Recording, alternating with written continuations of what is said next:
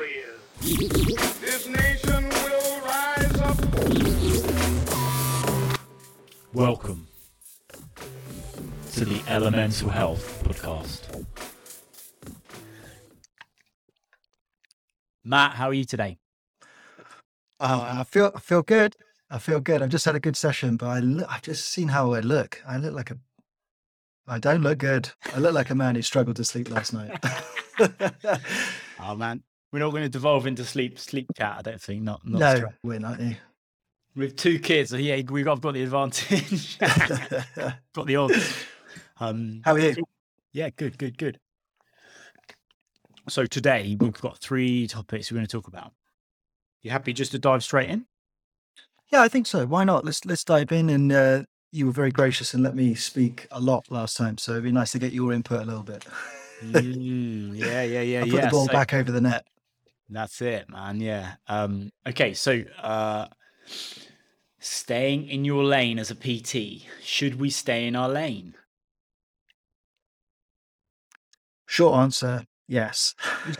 the short answer is yes, and I, I don't think that's exclusive to PT. I think um, it's a sensible thing to do. It's not always the easiest thing to do, um, and that we can get into that a little bit. But yeah, the short answer is yes. Stay in your lane, be good at the bits you're good at, yeah. and pass on the bits that you're not so good at.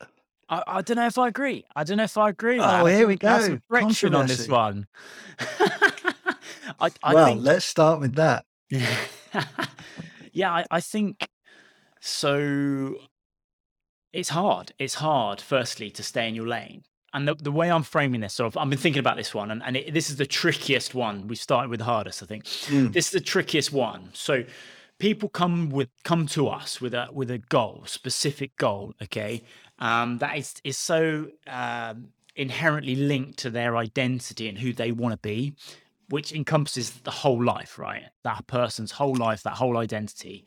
Um, so to then say, kind of, we're going to be just the fitness bit or just the mobility bit, and we're not going to talk about, we're not going to go into lots of detail around nutrition because we don't necessarily have the background. We're not talking about clinical. We're not necessarily talking about injuries that we don't understand. I think, I, think, I think there's it's a nuance, isn't it? And I think you're right, but I think there's there's the flip side of the coin, um, and the way, yeah. So and and therefore my, my line of thinking that's kind of parallel or, or, or juxtaposed to yours which is you, you kind of have to balance this dichotomy a bit like leadership like you, you kind of you want the best for the organization and the individual and sometimes that's a pull in different directions. Um, i think it's kind of the same thing. You want the best for the individual therefore you kind of you want to support them in in, in by being a generalist um, because they want information that's going to get them from point A, to point B, and you somehow have to fill in those gaps. Um, that's my general viewpoint, and therefore, I guess I'm coming at it from a different angle to you, and that's why I'm saying, actually, we we can't stay in our lane if we want to deliver an ultimate result. Um, yeah, I think what I like about what you said is this idea of being a generalist. And I don't think, and I think that is definitely probably something where I see myself having been in the industry quite a long time and have had different personal interests, which I pursued and picked up different skill sets, uh, different knowledge bases. And there's nothing wrong with being a generalist, but there are limits to that. And I think we have to respect the limits.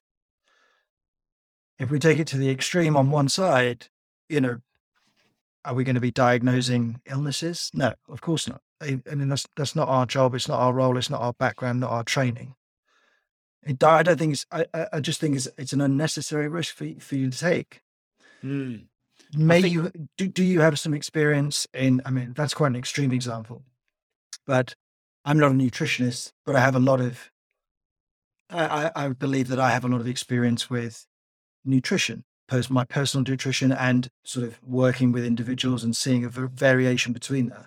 But again, there is a limit to that. I Mm. wouldn't be prescribing um, specific treatments, but I could. Um, but I'd be comfortable talking to somebody in in in the context of maybe calories and sort of understanding where the limitations to my knowledge is and my responsibilities lie, and that might not always be clear and it can be dynamic as well. But I think to err on the side of caution, you at the very least you need to know what you're talking about.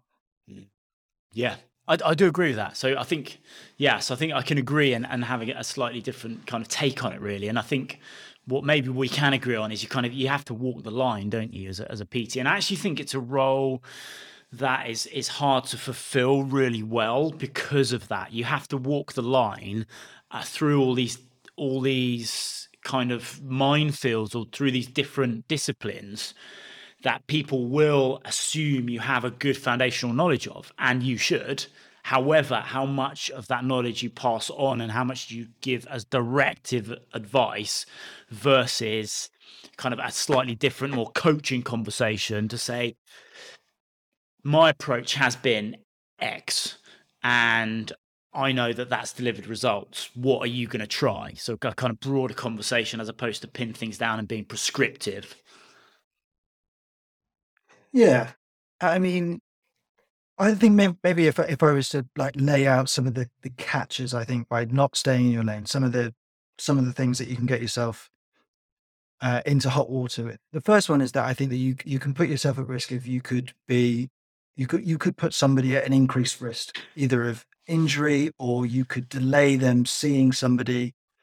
Um, you know, think about some of the, the worst stories you hear about I don't know, crystal licking medicine. they call it medicine when it's not really, and they sort of delay people going to get things checked out. And then that, you know, every day is a day lost that they could be getting the correct treatment. Yeah. So I think, you know, there's that, there's that side of things. I think you put yourself at risk of talking about things that you, you don't know, and therefore you may get caught out. You might, and you may get caught out by somebody else in the room who eh, you're talking to a client or you're talking to somebody and somebody t- taps you on the shoulder and say, "What you're saying is absolute nonsense," and then you lose integrity. You lose integrity because you're trying to fill a gap that that perhaps that person hasn't really asked you to fill. Just because they've made an assumption that you would know, doesn't mean that you have to then fulfill that. I don't think.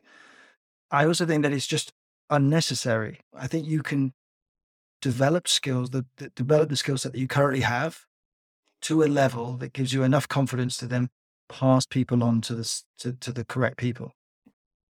Um, and then the fourth bit is just yeah, I think it just challenges your integrity because where once you start stepping out of your lane, when do you stop? How far out of your lane are you willing to go?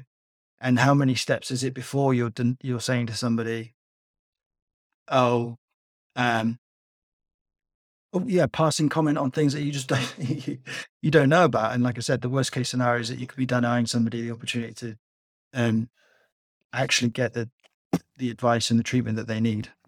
Yeah. I, am talking like very much in the sort of clinical sense. That's where I see it going wrong.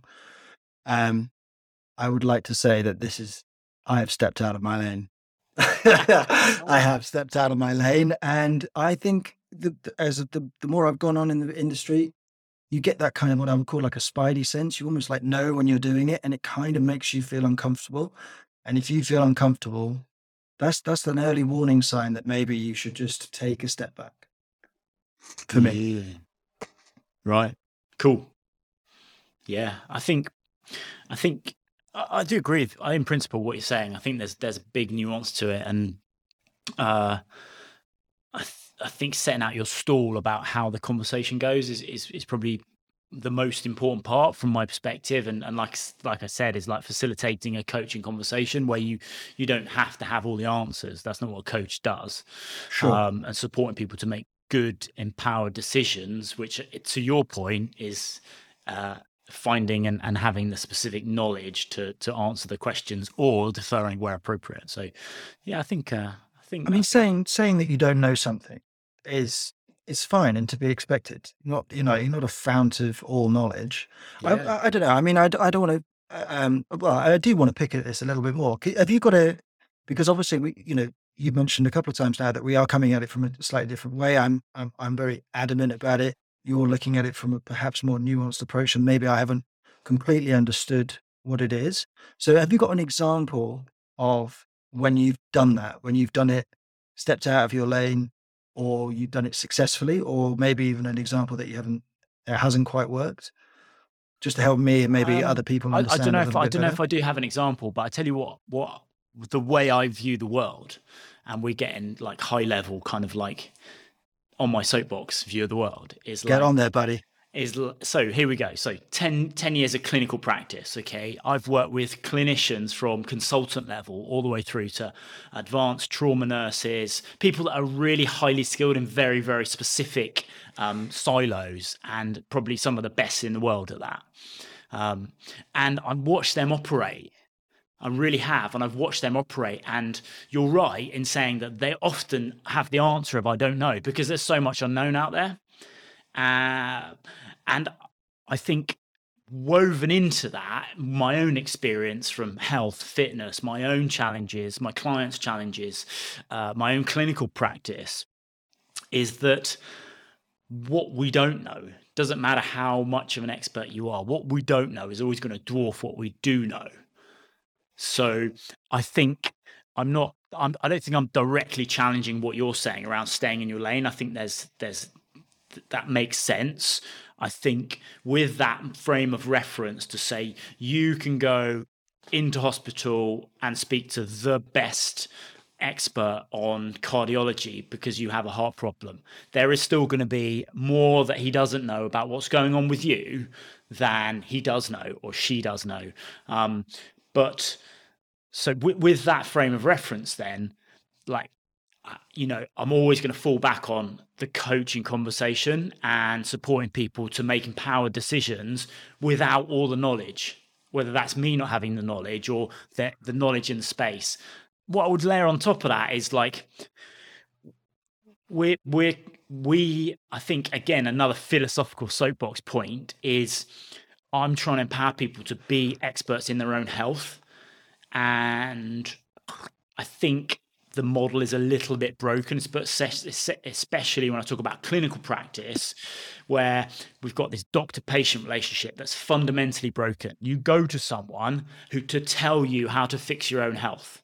Okay, and I think that's at the crux of a lot of the health problems that we're facing in the world now, is because we we are outsourcing our responsibility for our own health, and that comes with massive implications, and that causes a lot, a lot of problems, and fundamentally doesn't work. That model is broken. It's been broken for 50, 60 years.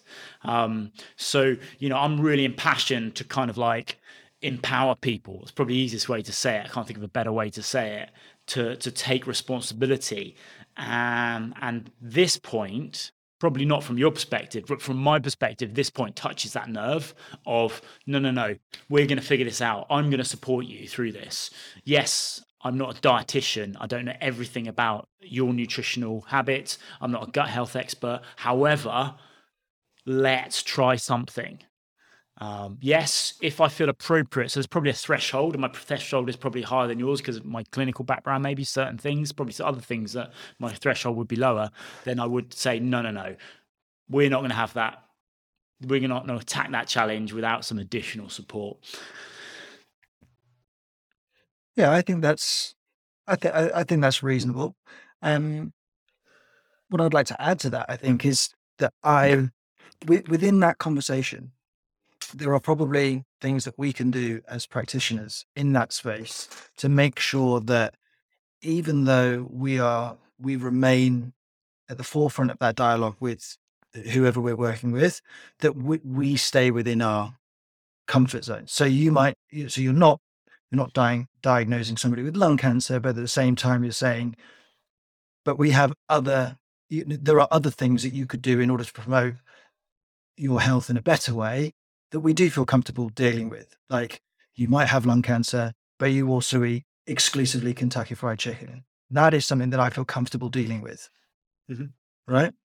So I, so I have a framework that I've sort of developed over the years in order to make sure that I feel comfortable and I don't get that spidey sense of like, oh God, I, I can hear myself talking too much here. And I am using concepts and words that I don't really understand. Anyway, so the way that I do it is that I think of the three um, three pillars of health that I'm trying to improve or influence, which is sleep, movement, and food.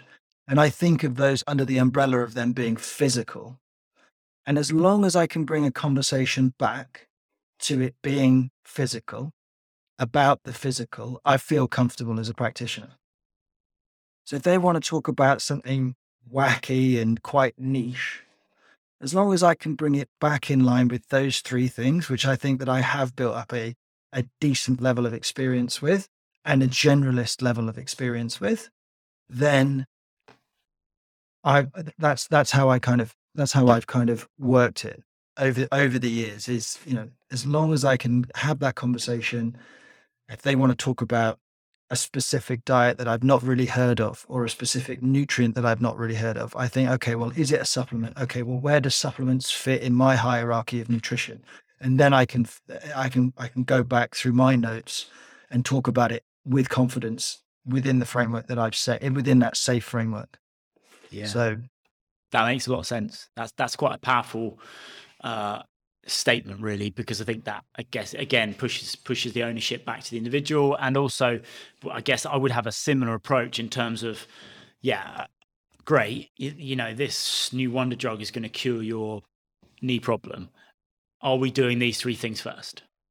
mm, Um, yeah, no. Yeah. Okay. w- w- Well, you know, and I talk about this zero to one. I don't know if you've heard about me talk about it, Matt. So getting guys from zero to one, one being a position when you can then start to to fine tune things. But until you're at one, forget about it. Like just do the basics. Like you know, if you're not doing the fundamentals, forget about the, the advanced tactics. Like it's yeah, what, Yeah. and then bringing it back, and and also what I liked about what you said before we move on is like the, the the physical nature of things, getting people to move and do something, take action. I think that's very powerful. And in, in our sense, it's it's physically do something, and I think we we we've lost that a lot in this world. It's kind of like let's read about something, let's speak to someone about something, whereas we're both practitioners of the of physical science, basically, which is like let's start moving our body, let's see how it feels, let's let's adapt as we move forward, and and yeah, from a philosophical perspective, I think that speaks reams for sure. I have in, I think that, you know all of these things exist on the spectrum. I've talked very much about like the sort of the, the what I would consider the dangerous end when it goes really really badly wrong, and you can you see this in lots of stuff. I, I mean, I read something about um, a sort of fly by night psychologist, and what in the end she's I think it was in Canada. She was ended, ended up being sued because she was implanting like like Inception, fake trauma, fake memories into people's minds by the line of questioning that, sh and she. But these, the more she did it, the more these people needed her, and then that fed into her own ego kind of thing. And then, but these people were sort of basically just making the, the things that didn't happen, and they were uh, estranging themselves from their families and stuff. And that's when it goes wrong. And I'm not saying that that person set out to do that, like vindictively. But once it can get big very quickly and you take on a lot of responsibility that it's sort of unnecessary when you just stick to, particularly where we're at, where I am. I'm a personal trainer. Just stick to the meat and potatoes. Those three big enough. ones. It's enough. But it's enough. we yeah. all have, you know, it. I'm not doing and thinking in the same way as I was 16 years ago when I started. So I picked up things, I've followed things, I've been curious about things, and with that, as I, you know, we're all susceptible to the the the, the Dunning Kruger effect. I don't know if people have heard about that when you, you know, through good good intentions, take on a new topic, a, a, a new knowledge, and you read one book, and all of a sudden it's all you can talk about. I mean, case in point, that book, Why We Sleep by Matthew Walker. I think everybody ran that, read that, and then that's all that people were talking about. Everybody was a sleep expert, including myself. Uh, I did a you know mobility course for two days, and all of a sudden you can put mobility expert at it, and then you have to sort of present yourself as a, as an authority on it, but you really understand it. It's it's kind of unsettling. Um, all this stuff that you didn't know, um, and then you know then there's the drop, and it's that balance. I think what you're talking about, what you were talking about maybe at the beginning, is that balance between striking that balance between your personal confidence and knowing that there are there are always going to be more unknowns but that that is a well documented thing in the Dunning Kruger effect. So you start off by feeling very confident, then you're right down at the bottom again, and then over the years you come back out of that. Um, to make sure that you protect yourself on that journey uh, with a framework like I have, for example, in in my world, which is bring it back to the physical, and listen to that spidey sense. And if you're talking in a language, this is another one I use. If I'm talking in a language where a five year old couldn't understand it or a child couldn't understand it, it normally means I'm either showing off or I'm out of my depth or I've missed the point because I don't fully understand it. So I'm having to use big words and confusing concepts. And that would be a, that would be the softer side, and but put another red flag for me, and I, and that gives me that same sort of feeling in my stomach sometimes. Yeah, cool. Okay, what um, what's the takeaway for for guys and girls trying to figure this out, like figure out their fitness journey? What's the takeaway for them?